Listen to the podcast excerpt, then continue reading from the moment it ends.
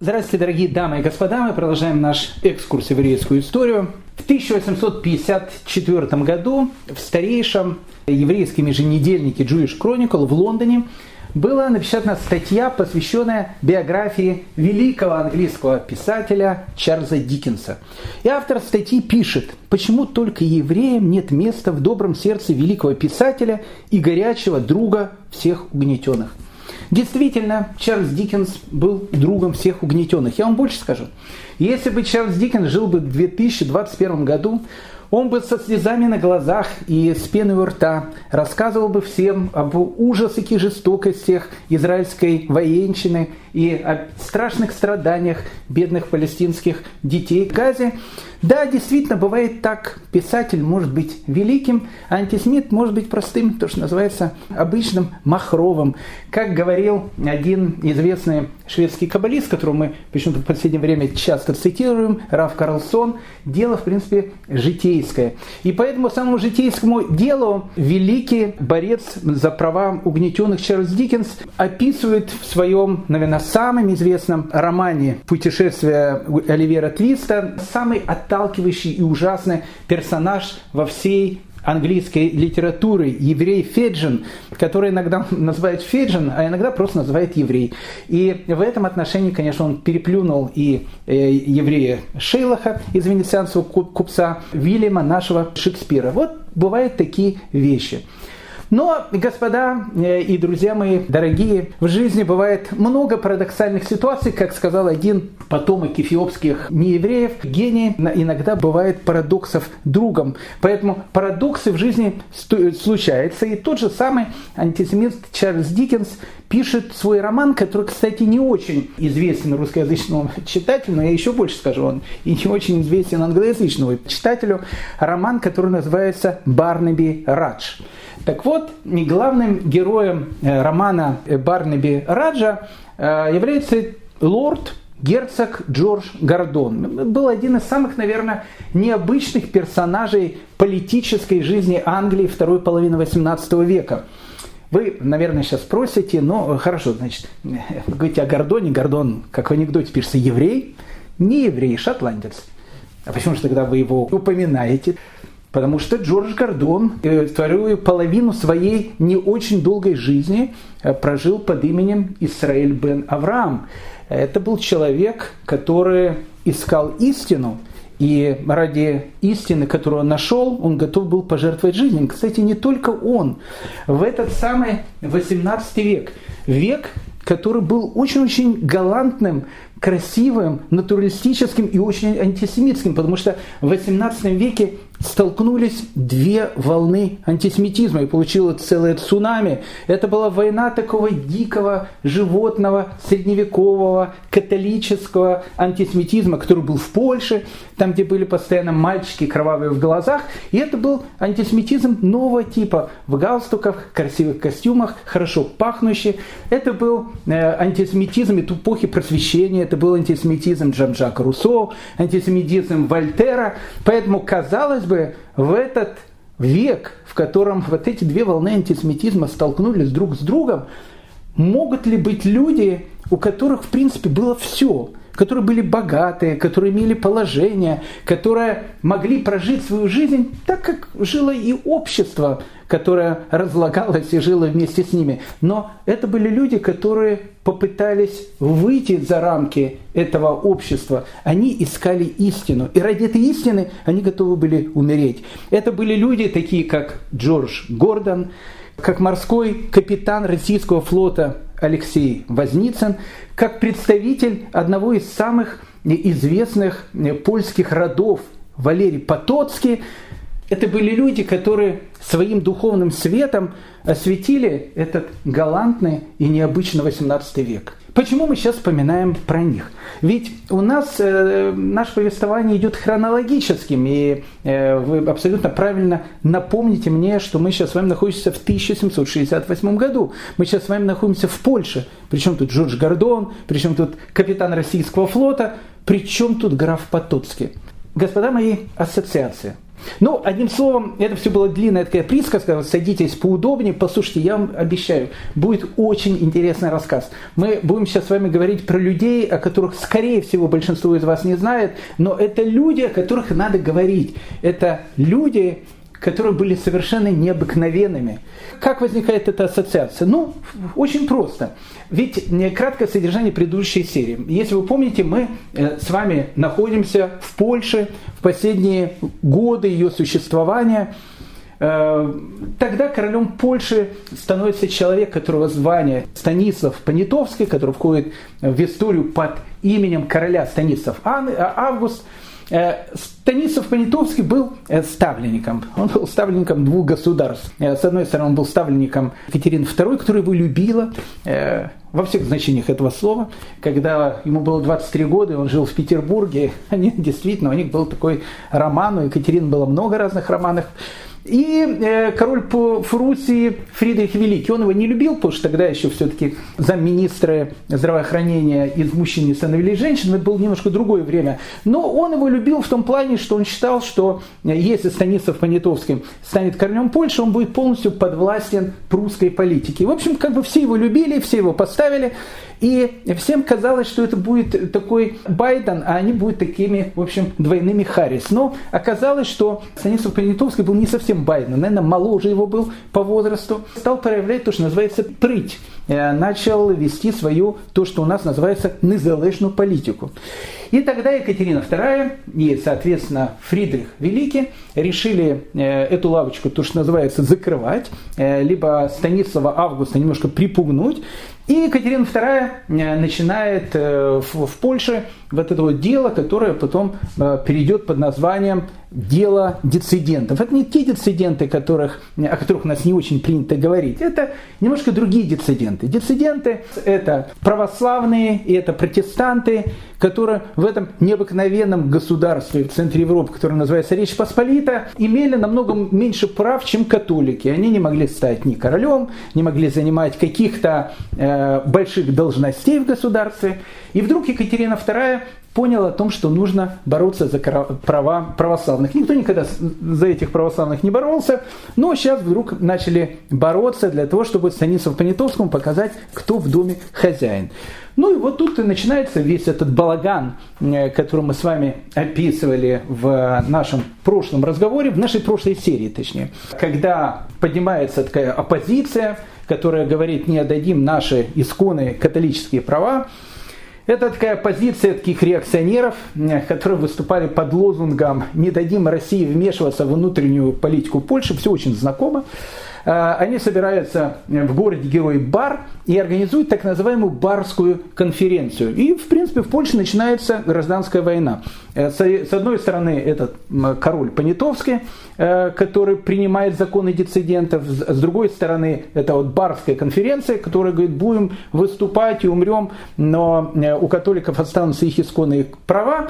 Станиславу Понятовскому ничего не остается делать. Он звонит в, в Петербург своей возлюбленной, теперь шефу Екатерине Великой, и говорит, Катя, спасай. И Катя, конечно, спасает. Она вводит небольшой небольшой такой контингент российских войск, которые входят в Польшу для того, чтобы как бы усмирить все это безобразие. А Польша включала на территорию современной Украины. А Украина в те времена, она была э, не совсем незалежной, она вообще была не, не незалежной. Она тогда делилась на две части. Она делилась на правобережную Украину, э, которая э, по реке Ирпень, вон туда шла, там, до Карпат и так дальше, это большая часть современной Украины.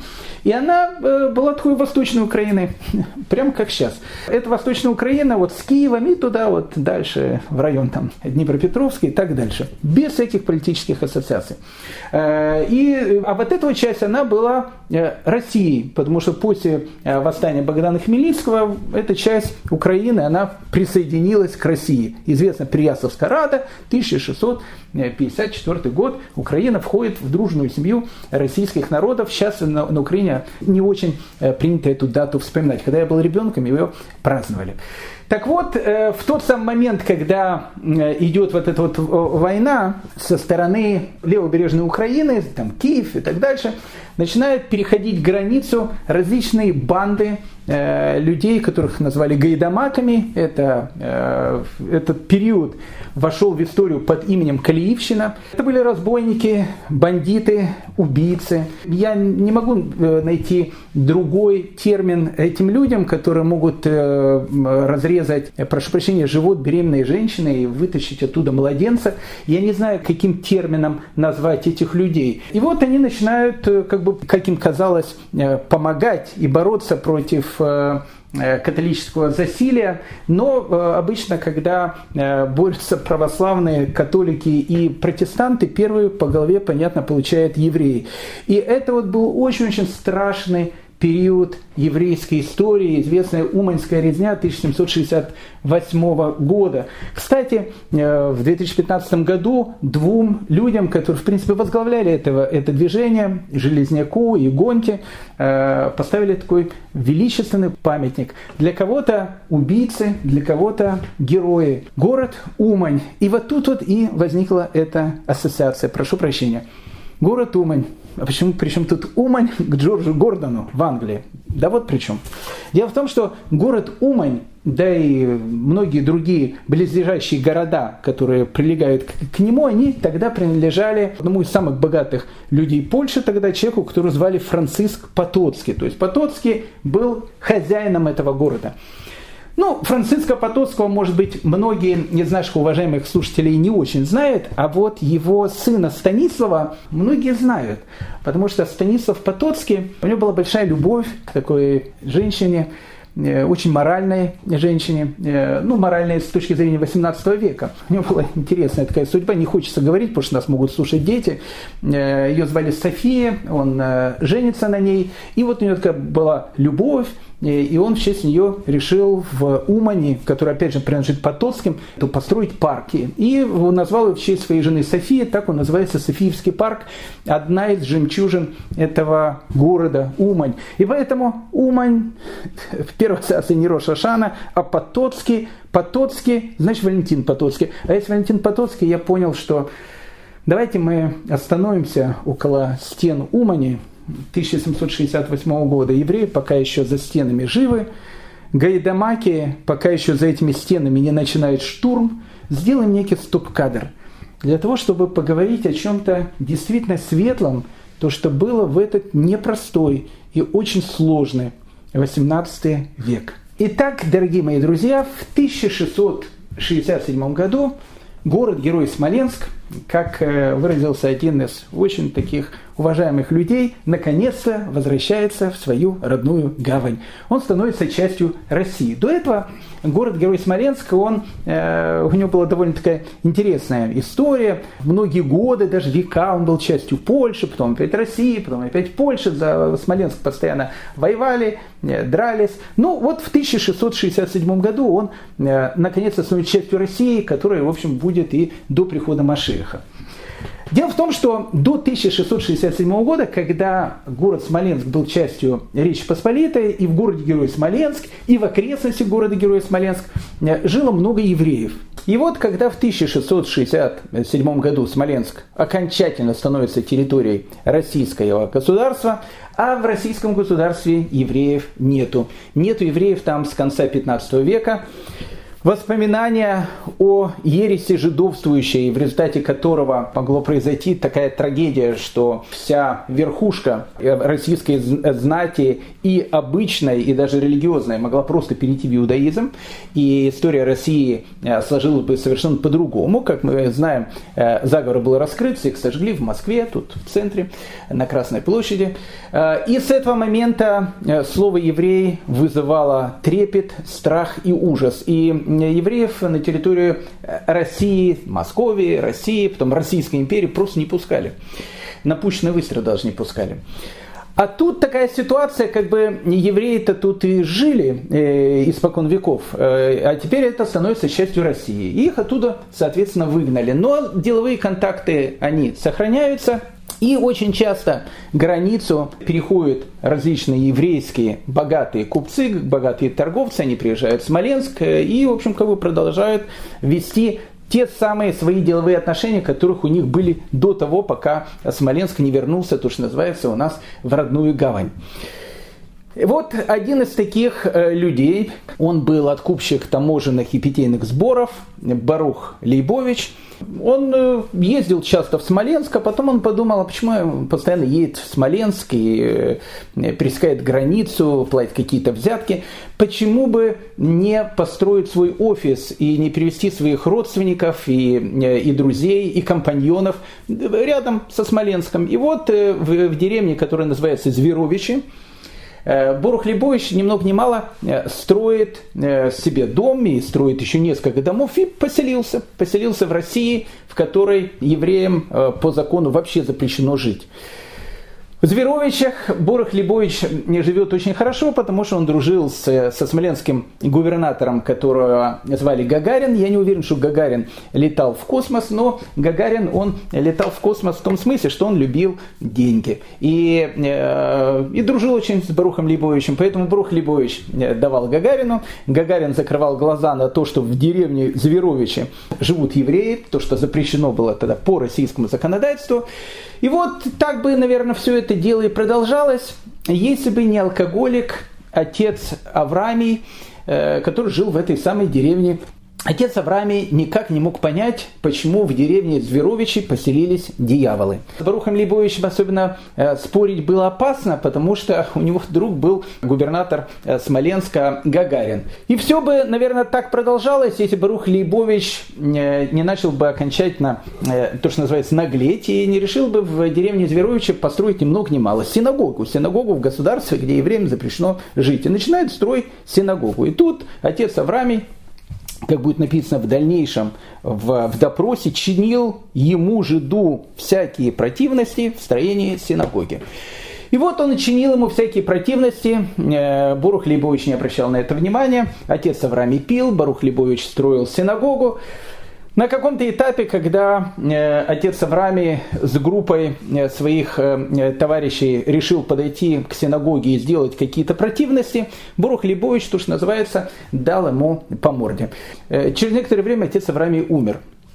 Потом, в дальнейшем, когда Брух Лебович будут судить, будут говорить, что отец Авраами умер от побоев. На самом деле и Барух Лебович, и жители Зверовича скажут о том, что отец Авраами умер не от побоев и от белой горячки.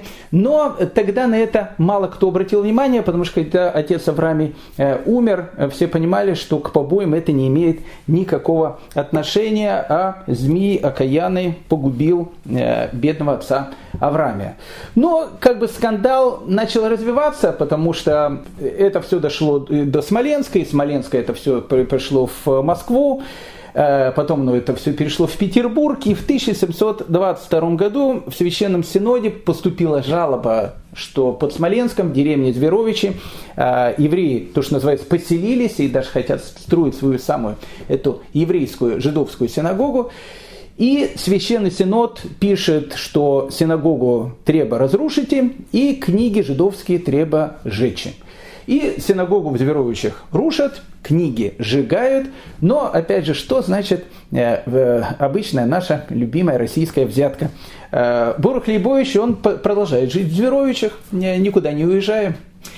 И живет он там, э, можно сказать, припеваючи до 1727 года, еще целых пять лет, пока императрицей Российской империи не становится жена Петра Великого Екатерина I. И она-то э, на очередную э, жалобу, которая поступает в Священный Синод, сказала, что Баруха Лейбовича нужно действительно депортировать вместе со своей семьей и вместе со своими э, компаньонами с территории Российской империи, выселить их, и э, их выселяют из России, не дают им визу. Ну, в общем, как бы, как опять же мы говорили, дело житейское. И Барух Лейбович поселяется в селе, которое называется Дубровна, прям которое находится рядом, рядом с границей между Речью Посполитой и Россией.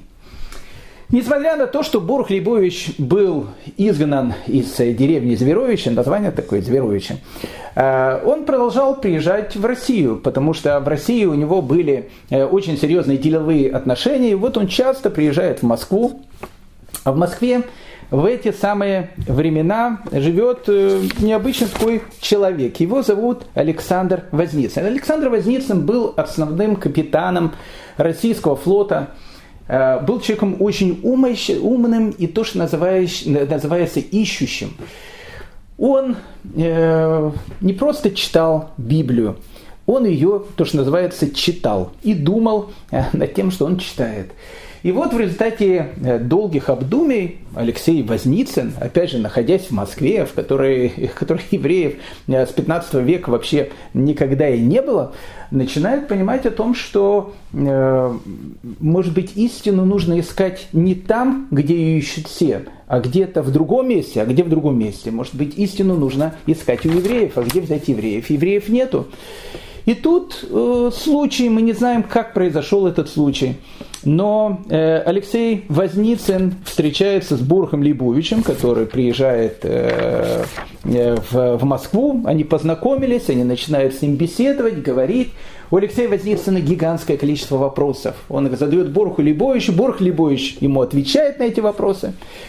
Через некоторое время э, Алексей Возницын заявляет своему новому другу Баруху, что он хочет перейти в иудаизм. Дело неслыханное. Барух Лейбович понимает, что ну, как бы дело действительно неслыханное.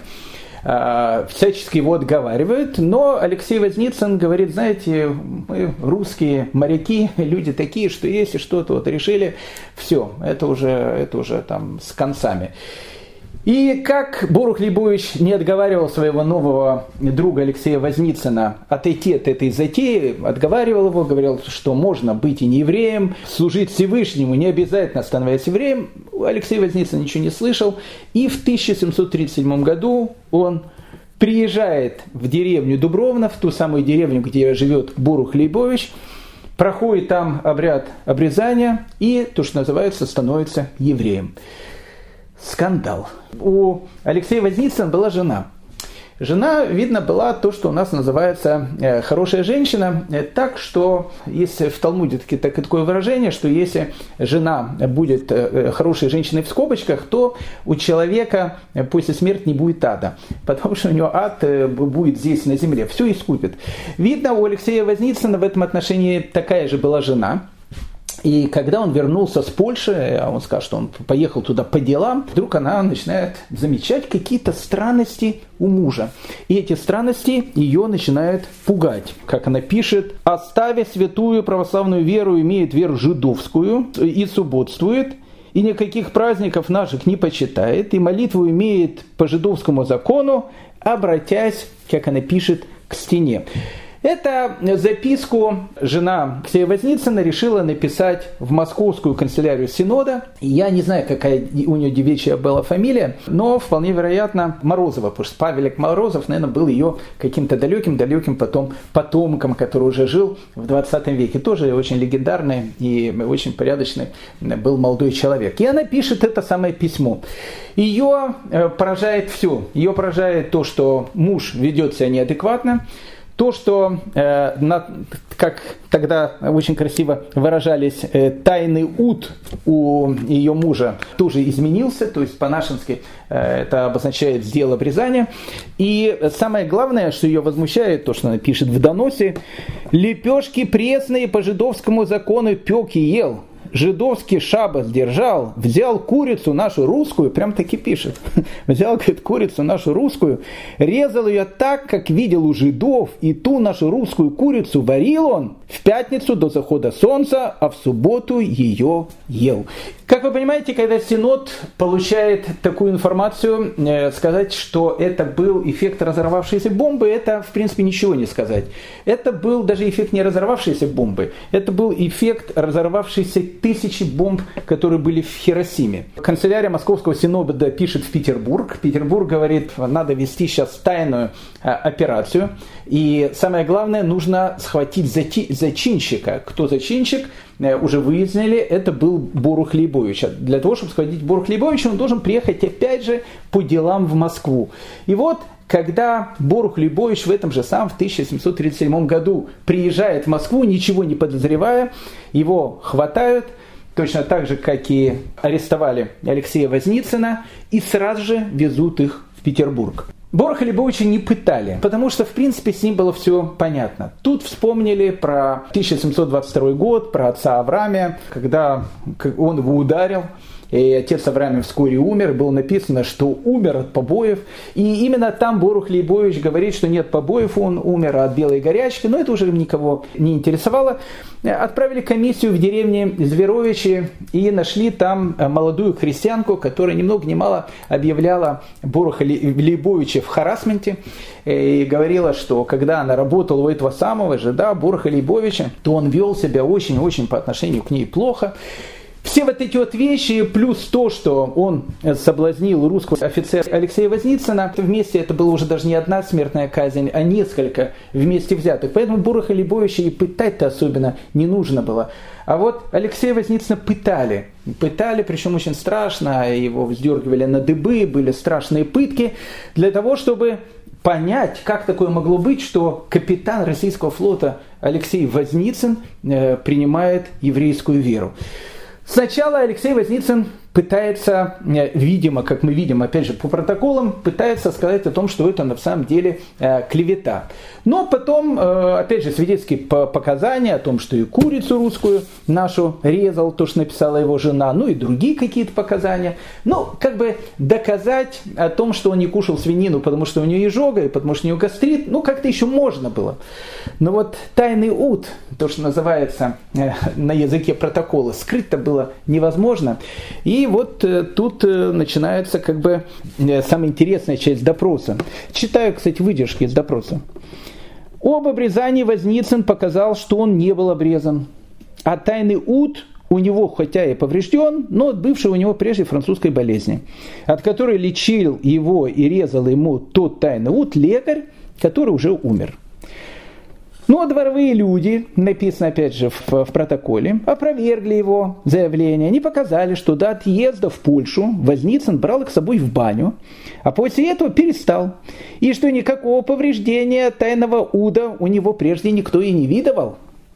После допроса под пыткой Возницын изменил свои показания и сообщил комиссии, что по пути в Польшу он ознобил указанное место, на что следователи довольно резонно отметили в протоколе допроса, что при самом жестоком обморожении подлежало бы ознобленному какому иному члену, а наипаче лицу, рукам и ногам, но не тайному уду. Жена же Возницына также показала, что до отъезда мужа в Польшу никакого повреждения у него не видовало, а по приезде его из Польши повреждения усмотрела. Скандал был, как вы понимаете, страшный.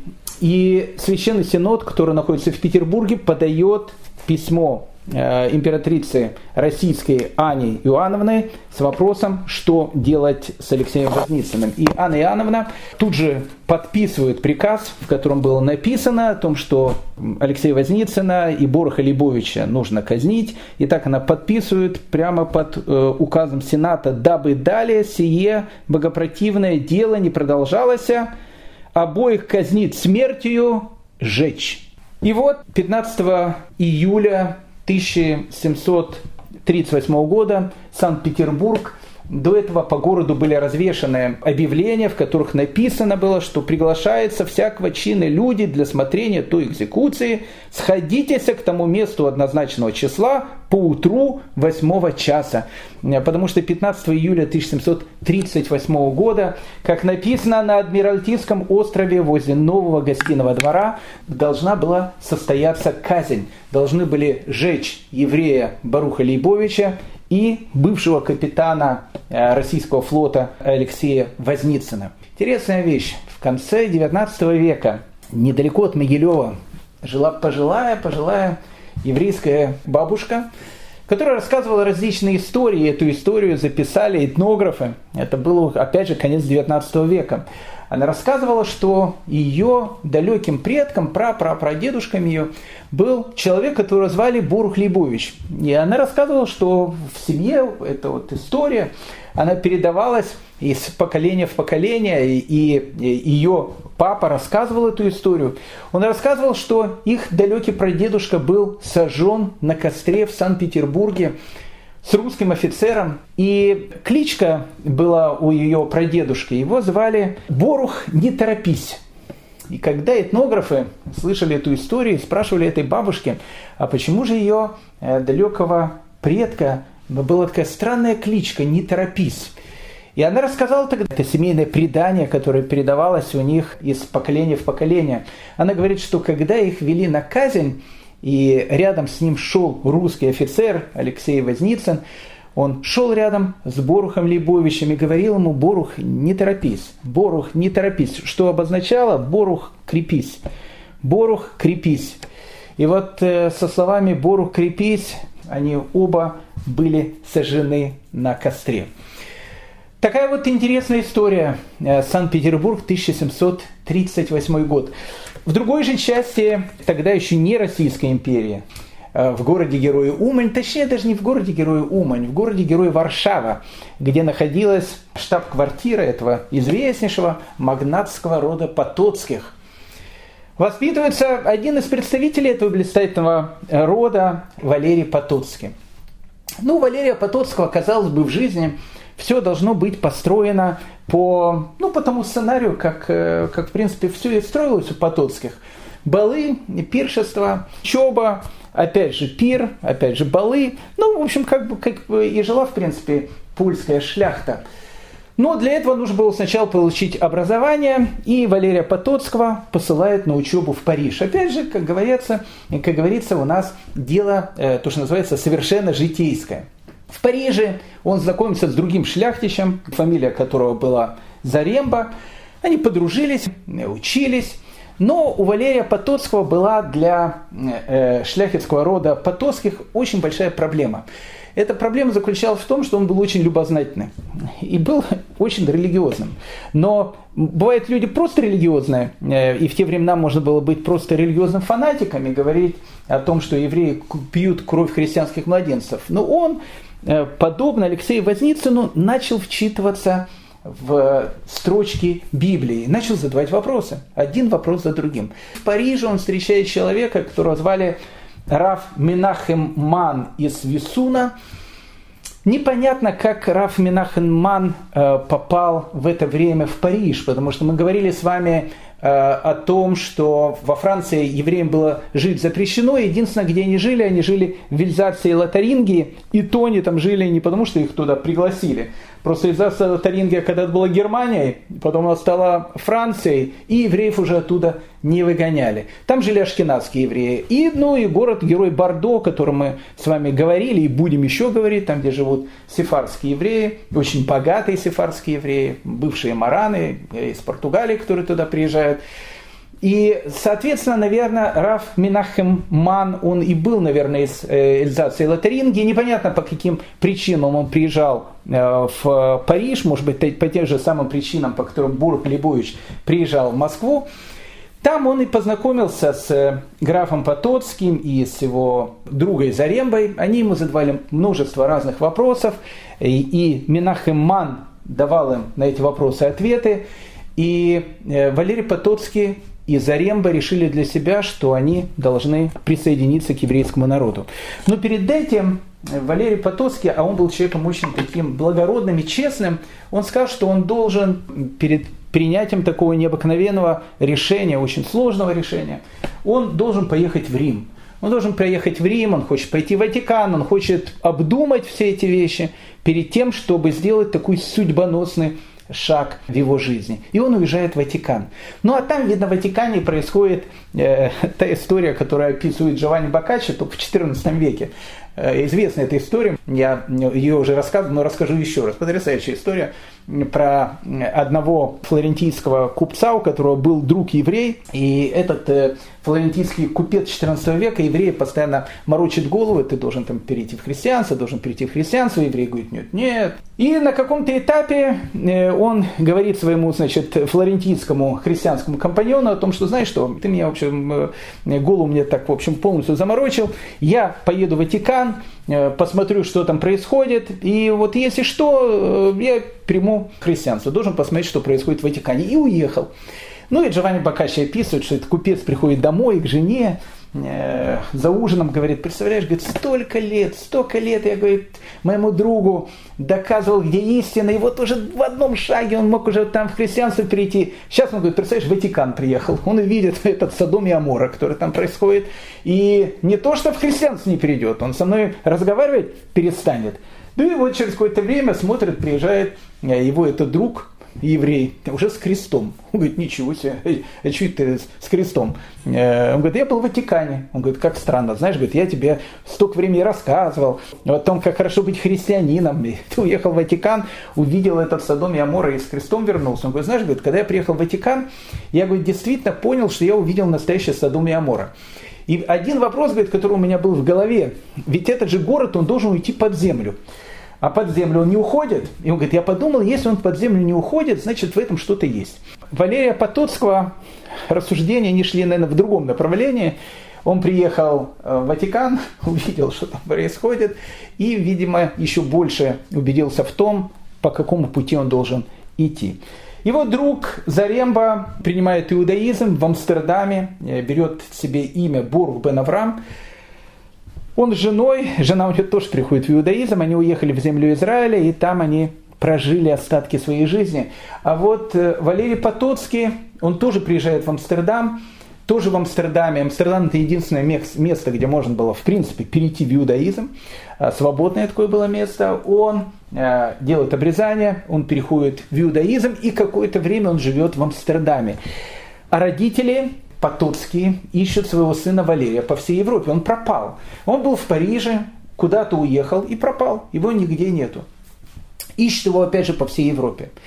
Через некоторое время Валерий Потоцкий решает вернуться в Вильнюс, и там он знакомится с еще тогда молодым но уже легендарным э, человеком, о котором будем с вами много-много еще говорить, э, человек, который звали Виленский Гаон, Рафи Лиягу Гаон из Вильна, он советует Валерию Потоцку, которого уже зовут Авраам бен Авраам, переехать куда-то подальше от Вильнюса, чтобы, не дай бог, его не заметили. И он приезжает в местечко, которое называется Илья.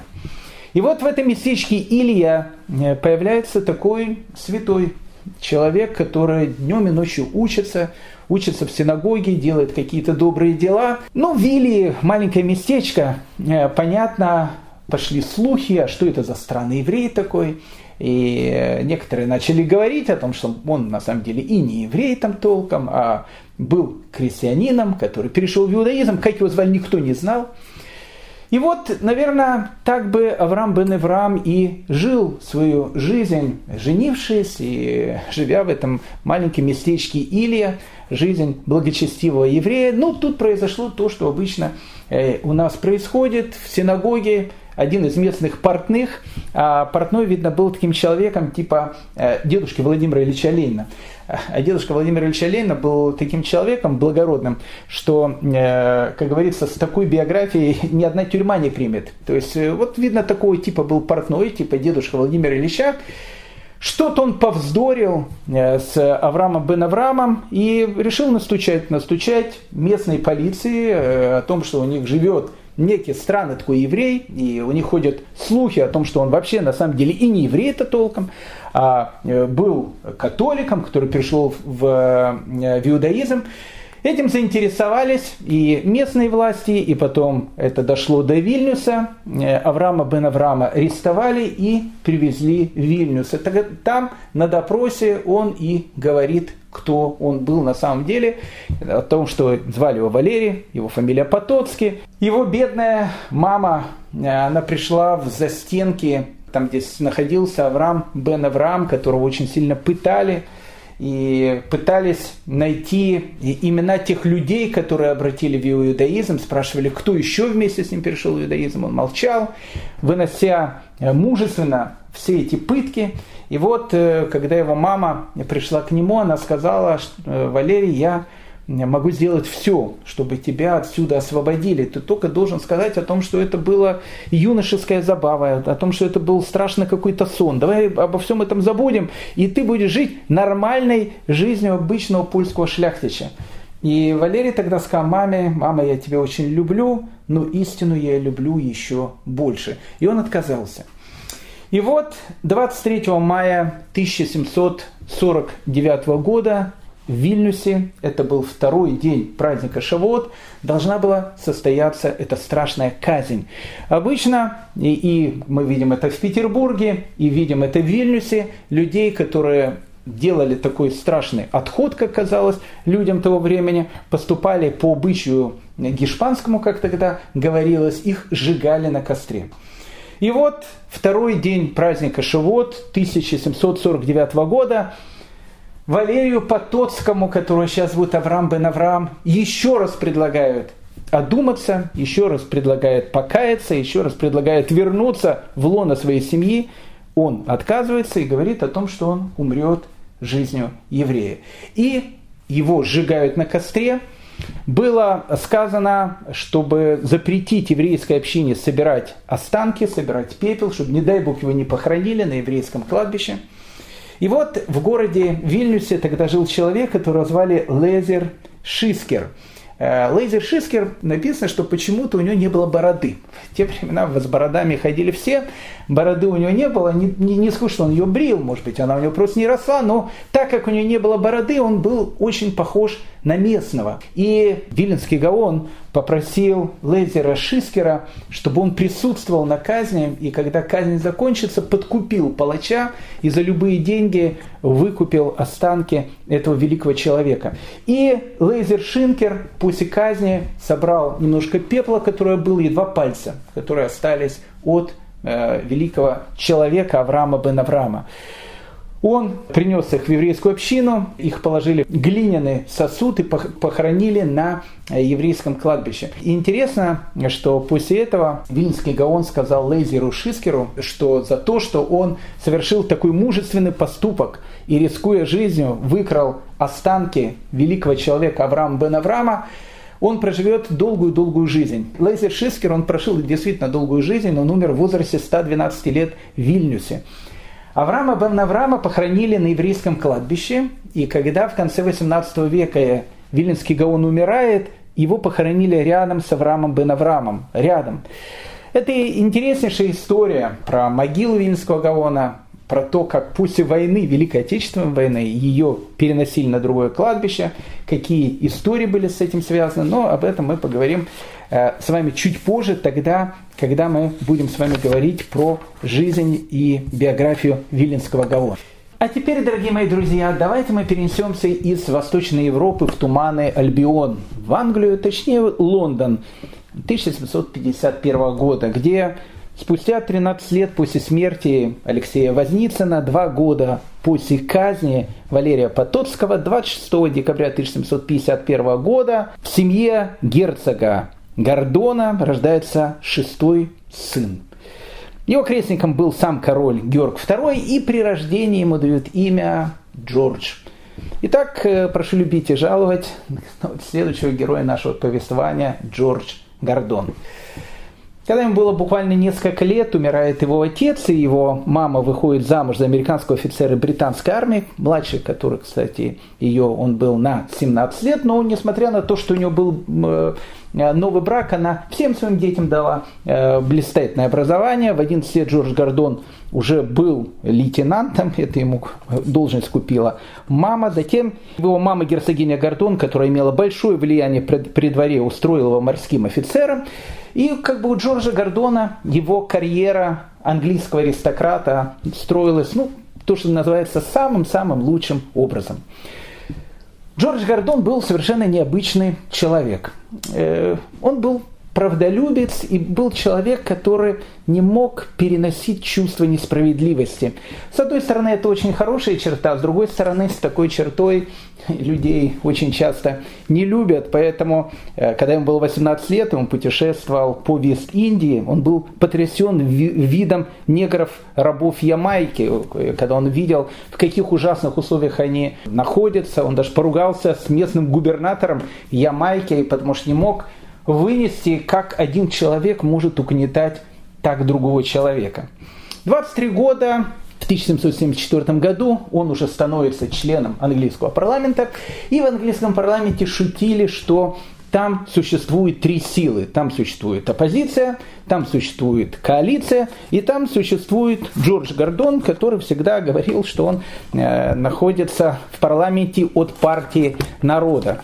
Когда, кстати, была война за независимость в Соединенных Штатах Америки, и Англия, как вы понимаете, она выступала против Америки, Джордж Гордон был один из немногих в парламенте, который полностью поддержал э, американскую войну за независимость. Он считал, что те права и те свободы, которые в, результате этой войны пытаются получить американцы, это их законы, права и свободы, которые должны быть у каждого человека. И вот наступает 2 июня 1780 года, которое очень-очень повлияло на дальнейшую судьбу нашего героя Джорджа Гордона. Но перед тем, как мы будем говорить об этих событиях, Давайте поговорим о том, что произошло в этом же году, э, чуть раньше, когда Джордж Гордон отдыхал в Восточной Англии, в городе Илсвич. Однажды, проходя по городу, обычный город, обыденность, люди, он заметил старый дом. И на этом доме необычная надпись «Тот, кто голоден, пусть зайдет сюда и поест».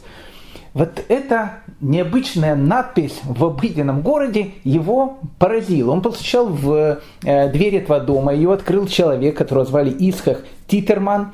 Э, он был представитель местной общины, и Мойль, и Шойхи, и Тихазан, все вместе в одном лице он познакомился с этим человеком, и это знакомство, оно в дальнейшем очень-очень повлияет на всю его дальнейшую судьбу. Итак, 2 июня 1780 года, которое вошло в историю в Англии, в Англии под э, таким термином, как бунт Гордона. Что тогда происходило? В Англии тогда происходил свой э, закон о децидентах. Ну, такой тип, как в Польше, но только с другой наклонностью. Дело в том, что протестанты в Англии имели все права, у католиков всех прав не было. И в 1780 году было много причин, связанных с этим. Э, было решено католикам дать те же самые права, что были и у протестантов. С одной стороны, звучит все очень-очень демократично, все очень красиво и правильно, но для Джорджа Гордона католицизм и католики, которые олицетворяли Папу Римского, это было проявление ущемления человеческих прав и свобод, проявление фанатизма. Поэтому для Гордона дать католикам, опять же, которых он считал реакционерами, главными реакционерами Англии, э, дать все те же самые права, чтобы они могли занимать э, руководящие должности и так дальше, был недопустимо. И он был один из тех людей, который в парламенте участвовал Э, очень-очень жестко, чтобы не принимать этот закон. И тут 2 э, июня 1780 года произошло, ну то, что произошло недавно, в принципе, в Америке. Э, взятие Капитолия. Ну, не совсем Капитолия, взятие английского парламента. Джордж Гордон постоянно говорил, что если примут этот закон, это будет абсолютно неправильная вещь, и оно поведет в Англию в совершенно другом направлении развития. Уйдут те э, права и свободы, которые были в Англии, он, э, опять же, выступает очень жестко, чтобы этот закон не принимать. И 2 июня 1780 года он решил возглавить группу э, делегатов, которая должна была пойти к английскому парламенту, чтобы дать петицию, народную петицию, чтобы парламент только не принимал э, этот закон. Но тут, в принципе, произошло то же самое, что и в Соединенных Штатах Америки. Э, толпа, она решила не совсем идти к парламенту, она решила перед этим немножко, как то, что называется, пошалить. Эта шалость обратилась в то, что неделю в, в Лондоне происходили погромы, невозможно было ничего предпринять. Сам Джордж Гордон, который э, не собирался участвовать в этих безобразиях, бунтов, в этом насилии, которое происходило, и не мог его уже остановить. 15 тысяч солдат вошли в Лондон, э, погибло 850 человек. В общем, был большой-большой скандал, в результате которого во взятии Капитолия, точнее, во взятии парламента, обвинили Джорджа Гордона и его посадили на 6 месяцев в тюрьму. Он сидел в Тауэре. Его через э, полгода оправдали, он вышел из тюрьмы, но он вышел из тюрьмы уже совершенно другим человеком. Все время то, что он находился в тюрьме, он изучал Библию, очень-очень серьезно изучал Библию. И вот эта вот его встреча в Вилсвиче с Искаком Титерманом, она очень-очень повлияла на его дальнейшее мировоззрение. Говорят, что выйдя из тюрьмы, Джордж Гордон, э, общаясь со своими друзьями, говорил для них совершенно странные вещи. Он говорил, что в Библии как ее трактуют христиане, есть очень много ошибок. Истину нужно искать в иудаизме, что само по себе для многих тогда звучало его друзей совершенно дико. Более того, его биографы, они упоминают, что Джордж Гордон, когда был приглашен на какие-то званые обеды, э, не кушал никогда мясо, а кушал только овощи и фрукты. Ну, то есть, одним словом, э, как видимо, э, соблюдал законы кашрута. Джордж Гордон, опять же, как я говорил, был человеком, который постоянно боролся за справедливость, и в 1785 году э, он пишет эту известную петицию австро-венгерскому императору, в котором обвиняет его в антисемитизме предостерегает о том, что для немцев, если они продолжат быть антисемитами, все это закончится очень-очень трагически. Он пишет письма э, в польский сейм для того, чтобы евреям дать те же самые права, что были у поляков. То есть он, будучи английским э, таким лордом, он защищает права евреев в любой точке мира, где бы они ни находились. Но тут в 1786 году, э, в возрасте 35 лет, он публикует брошюру, в которой он очень критикует жестокие английскую систему наказания. Брошюра была очень-очень такая жесткая, э, он там критиковал все английское законодательство, и за это его уже можно было за клевету посадить в тюрьму, так считали. Плюс еще тут вмешивается Франция. Дело в том, что в 1782 году Джордж Гордон, он был в Париже, он посетил французский двор, и он был поражен вот этим контрастом между бедными и богатыми во Франции. И он писал о том, что во Франции будет страшный этот режим, там есть э, беднота, которая живет в каких-то совершенно э, страшных условиях. Он критиковал Францию, критиковал французского посла, который находился в Лондоне. Ну, в общем, одним словом, критика и английского закона, и критика французского посла, на него подали в суд э, несколько организаций, э, подали на него в суд по клевете, и должно было состояться судебное разбирательство. Джордж Гордон решил не дожидаться этого судебного разбирательства, решил уехать в Амстердам. Кстати, до отъезда в Амстердам он обращался к главному раввину Англии, э, человеку совершенно легендарному, Раф Давид Шиф. Э, он был и главный раввин Англии, и был главным раввином большой синагоги в Лондоне. Кстати, потрясающая синагога была в Лондоне. Ее построили, Ашкенадская синагога, ее построили в 17 веке, и она погибла, к сожалению, 11 мая 1941 года во время бомбежек Лондона. Это было действительно такой памятник архитектуры, который там был. И Равинеров Дэвид Шиф, он всячески отговаривает э, Давида Гордона от того шага, который он хотел сделать, а он хотел перейти в иудаизм. Но Джордж Гордон был человек, как я, э, как я сказал, очень-очень принципиальный. Он едет в Амстердам, Э, хочет там перейти в иудаизм. В Амстердаме французский посол, который находился там, сказал, что голландское правительство обязано выслать этого человека, потому что он является врагом Франции, он находится э, в розыске у Интерпола. Голландцы э, высылают Джорджа Гордона из Амстердама, и он возвращается в Англию, поселился в городе Бирмингеме, причем тайно поселился, потому что его разыскивала английская полиция по обвинению в клевете также. И вот в Бирмингеме Джордж Гордон, он делает обрезание и становится религиозным евреем. Э, он э, учится в местной синагоге, э, ведет очень такой благочестивый образ жизни. Но полиция вышла на его след и приезжает в Бирмингем для того, чтобы Джорджа Гордона арестовать. Полиция за ним приехала в субботу и потребовала, чтобы он сел в карету, которая должна была отвезти его в Лондон. Он сказал, что в субботу он в карету не сядет.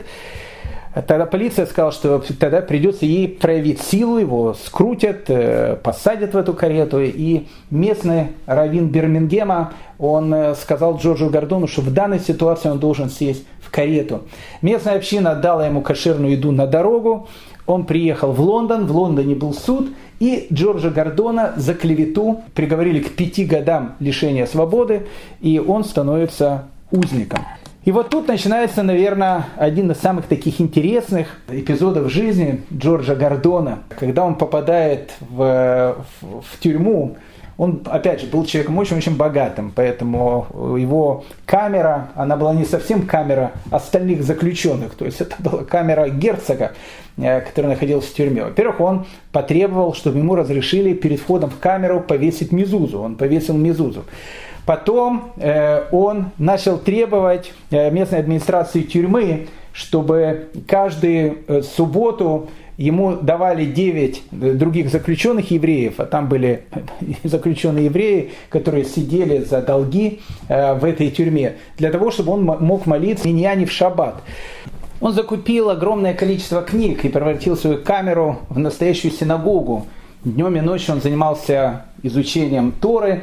И вообще в Лондоне он стал таким, ну, совершенно легендарным человеком. И каждый хотел с ним обязательно встретиться. Это было интересно. Он находился в тюрьме но э, каждый день в 2 часа дня он обязательно делал званые обеды. И к нему в тюрьму, в его камеру, э, которая выглядела очень так даже по-королевски, с мезузой, с книгами, такая синагога, настоящий еврейский такой дом, э, приходили ну, совершенно различные люди. Э, его биограф пишет, что к нему приходили герцоги, члены парламента, польские дворяне, э, пишет, приходили модницы, все хотели посмотреть на э, Джорджа Гордона, и даже, э, как написано в биографии, один раз его посетил его королевское высочество.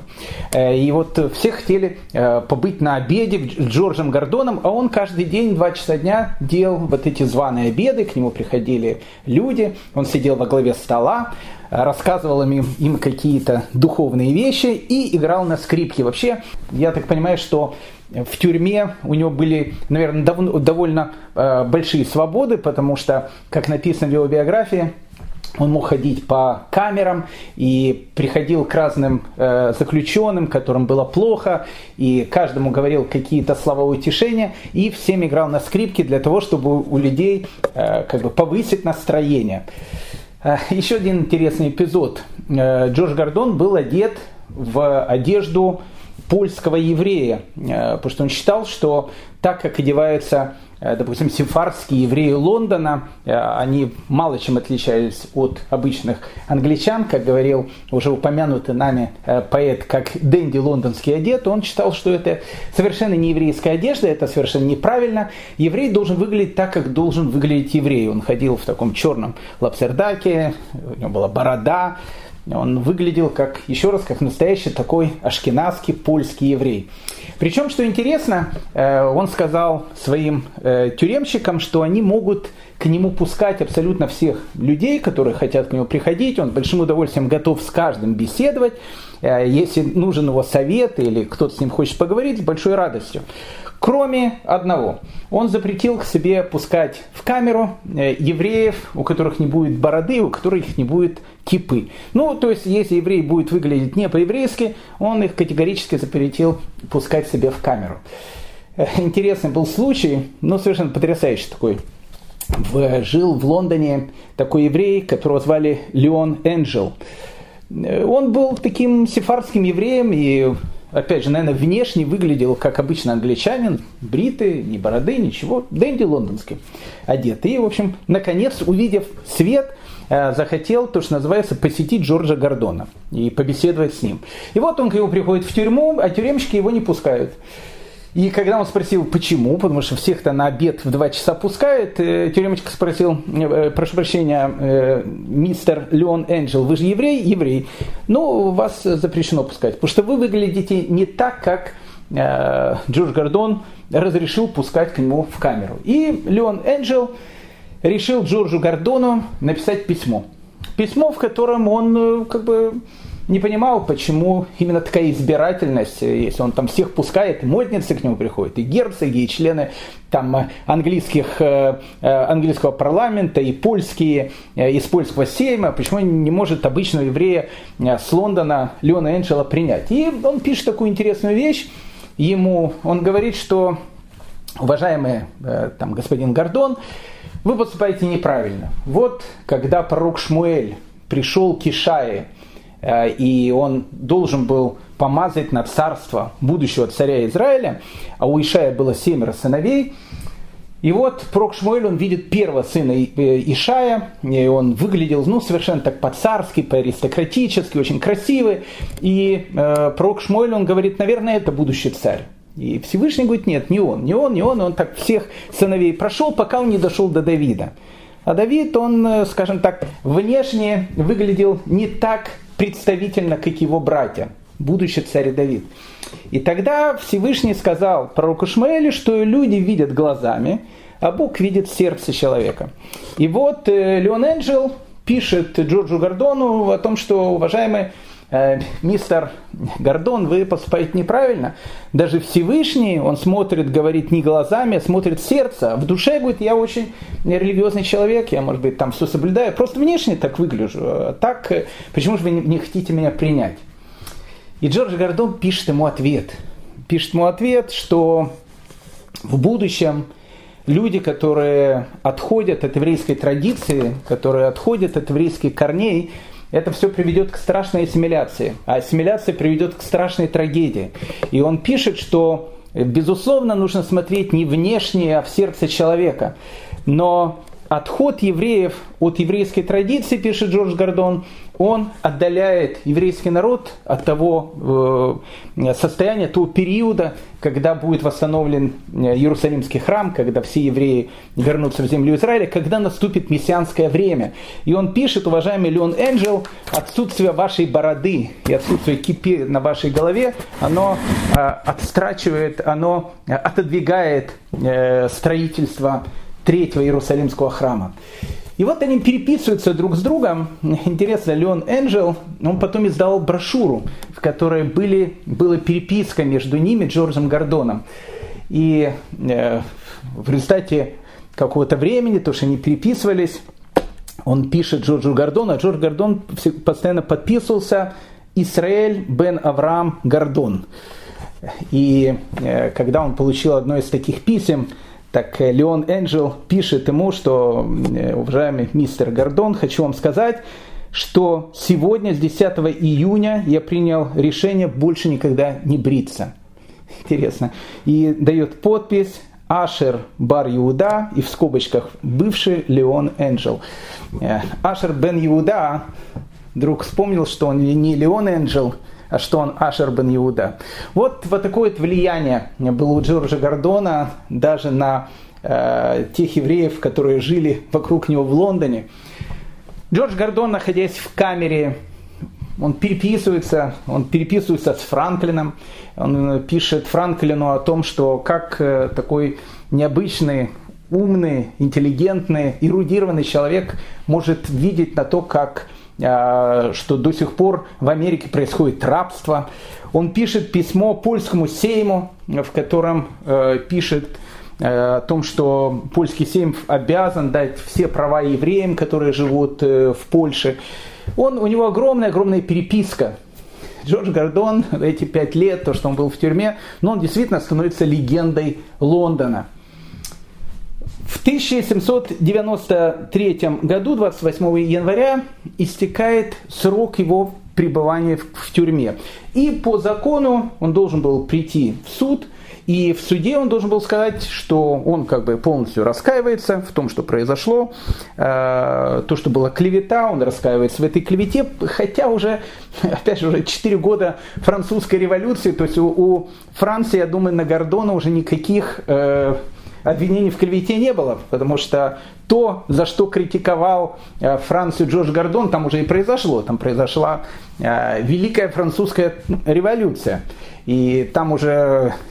То, то есть то есть э, Франция, она сняла свои обвинения. Но то, что было обвинение э, английского закона и так дальше, за что его, в принципе, и обвинили в клевете, он должен был прийти в суд и должен был сказать о том, что он раскаивается в этом. Он просидел пять лет в тюрьме и мог выйти из тюрьмы и, в общем, как бы начать, э, точнее, продолжать свою обычную жизнь. И вот он приходит в тюрьму, приходит в суд, Э, приходит он в кипе, в шляпе, в черном лапсердаке. И судья сказал, что по закону человек, который находится в суде, он должен быть без головного убора. И он сказал, что он должен снять головной убор. Джордж Гордон сказал, что я головной убор не сниму, готов идти обратно в тюрьму, но головной убор снимать не буду. И написано, что ему насильно сняли головной убор, потому что, э, ну как бы, потому что он так не мог присутствовать во время суда. Он это выдержал, и когда судья спросил у него, раскаивается ли он в той клевете, которую он говорил, он сказал, что он абсолютно не раскаивается, он считает, что вот эта вот жестокость английского законодательства, которая касалась наказания, он пишет, что она совершенно несовременная, говорит, она действительно носит какие-то оттенки чего-то такого старого, средневекового, и он абсолютно не раскаивается в том, что он говорил. Ну и судья тогда сказал, что если он не раскаивается, он пойдет обратно в тюрьму. Он сказал, что я готов пойти обратно в тюрьму. Его обратно сажают в тюрьму, хотя срок его заключения уже прошел. Его родственники, опять же, надо понять, что Гордоны очень серьезный такой род, и очень серьезный герцогский род, и люди, которые имеют огромные связи при дворе. Да и Джорджи Гордон сам по себе, еще раз, личность, ну, совершенно легендарная в Лондоне. Ну и говорят о том, что они готовы там подкупить, дать какие-то деньги, в общем, договориться, только чтобы его выпустили.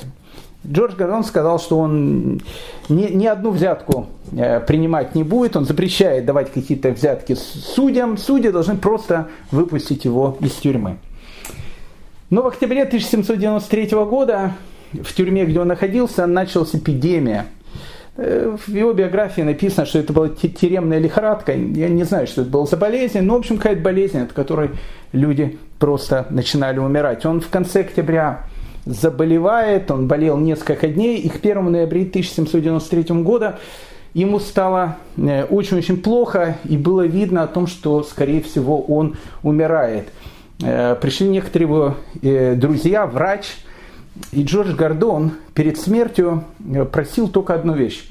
Это была главная, самая главная его вещь. Он говорит, я боюсь только одного. Я боюсь, чтобы меня, не дай бог, не похоронили на нееврейском кладбище. Он просил, что он хочет быть похоронен исключительно на еврейском кладбище Лондона. 1 ноября 1793 года он умирает, его тайно хоронят, но хоронят на христианском кладбище Сент-Джейм. И последняя воля этого необычного прозелита, которого у нас называют Герцедек, праведный прозелит, она, к сожалению, была не исполнена. Я не знаю, до сих пор знает ли в Лондоне, где находится э, могила Джорджа Гордона, если нас слушают наши, э, наши слушатели из Лондона, если они дадут эту информацию, мне кажется, она была бы очень-очень важной. Он похоронен на кладбище Сент-Джейм, и, а его последняя воля была похоронить его на еврейском кладбище. Э, после этого прошло уже 228 лет. Может быть, если известно, где могила Джорджа, Джорджа Гордона, может, пришло время его выполнить его последнюю волю и похоронить его на еврейском кладбище Лондона. Вот так, мои дорогие друзья, э, такие биографии. Биографии необычных людей, которые жили в XVIII веке. Э, еще раз, это люди, которые, которые могли прожить свою жизнь так, как жили все люди их круга вокруг них. Но каждый из них выбирает свою истину и ради этой своей истины готов был пожертвовать абсолютно всем. Я очень рад, что мы вспомнили этих трех необычных людей. И э, с Божьей помощью мы в дальнейшем э, продолжим тоже говорить о таких необычных людях из, э, из разных народов мира, у которых был такой интерес к еврейской традиции, к иудаизму. Большое вам всем спасибо. Я желаю всем нам всего самого доброго, хорошего. Самое главное побольше улыбаться. Ну и самое-самое главное всем, конечно же, быть здоровым. Огромное всем спасибо и до следующих встреч. Счастливо.